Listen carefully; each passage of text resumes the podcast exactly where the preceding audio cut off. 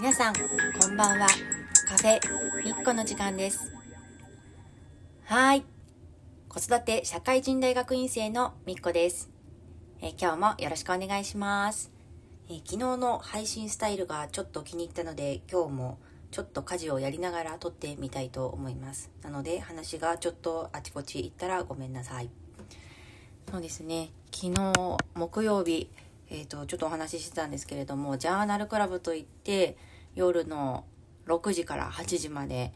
えー、大学院生の同級生だとかあとは教授のお二人ですねと一緒にこう論文を読み合うっていう会なんですけど、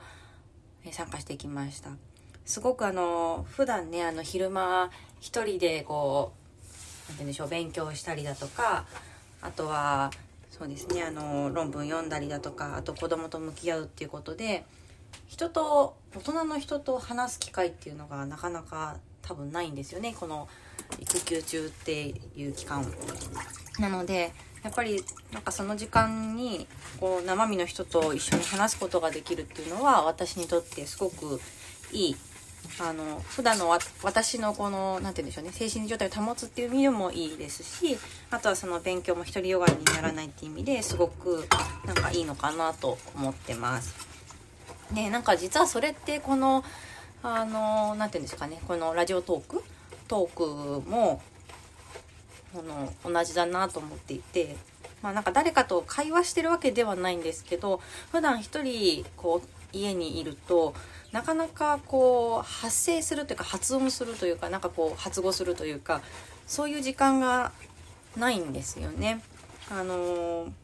何て言うんでしょうもちろん息子と2人で昼間はいるので1人ではないんですがこう大人の人とこう話をするこの大人の言葉で会話を交わす会,、まあ、会話じゃないですけど話をするっていうのが極端に少ない時期だなと思っています。これはあの娘今3歳の娘が、えー、と生まれた時に育休とかで家にいた時にも同じようなことを感じてて、まあ、その時はえっ、ー、とまあちょっと別の形であのちょっとブラジル人のお母さんの友達がいるんですけどその方と一緒に過ごすことがすごく多かったのでなんかその辺りはすごい健康的に過ごせたなと思ってるんですけど今このコロナの時代っていうこともあって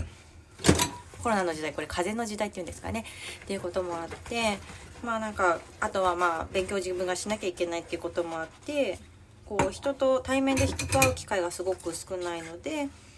うんやっぱりこう何て言うんでしょうね。話すことによって